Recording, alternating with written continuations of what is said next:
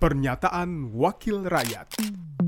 Pernyataan Haris Turino, anggota Komisi 6 DPR RI, fraksi PDI Perjuangan, daerah pemilihan Jawa Tengah 9, saat rapat dengan pendapat Komisi 6 DPR RI dengan Kepala Pelindungan Konsumen Nasional, Kamis 3 November 2022.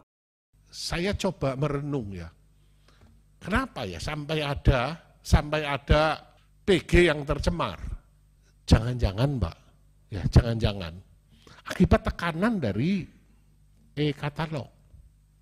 Ya, di dalam proses eh, pengadaan obat e-katalog, salah satu pertimbangan utamanya kan harga. Sehingga perusahaan-perusahaan farma akan menekan menekan terus biaya produksinya agar bisa masuk ke dalam e-katalog. Avi Farma adalah pemenang dari e-katalog.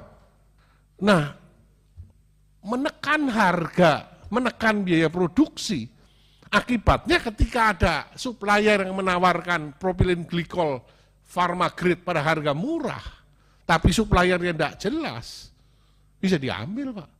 Untuk menekan harga agar bisa masuk ke dalam e-katalog.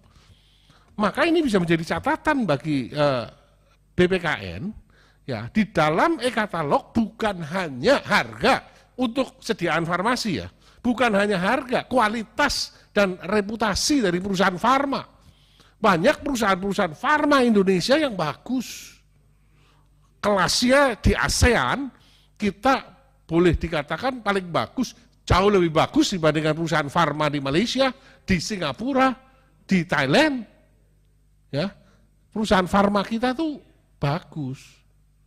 Sehingga nantinya kalau kemudian kalau kemudian memberikan hukuman pada perusahaan farma yang terlibat, memang kudu hati-hati.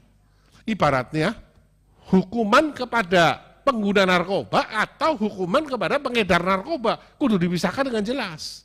Apakah memang ada kesengajaan menggunakan EG yang saya yakin tidak ada atau dia ditipu oleh suppliernya semata-mata mencari uh, harga murah.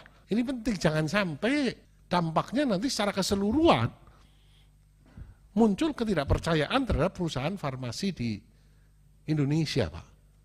Pernyataan Haris Turino, anggota Komisi 6 DPR RI, fraksi PDI Perjuangan, daerah pemilihan Jawa Tengah 9, produksi TV dan radio Parlemen Biro Pemerintahan Parlemen Sekjen DPR RI.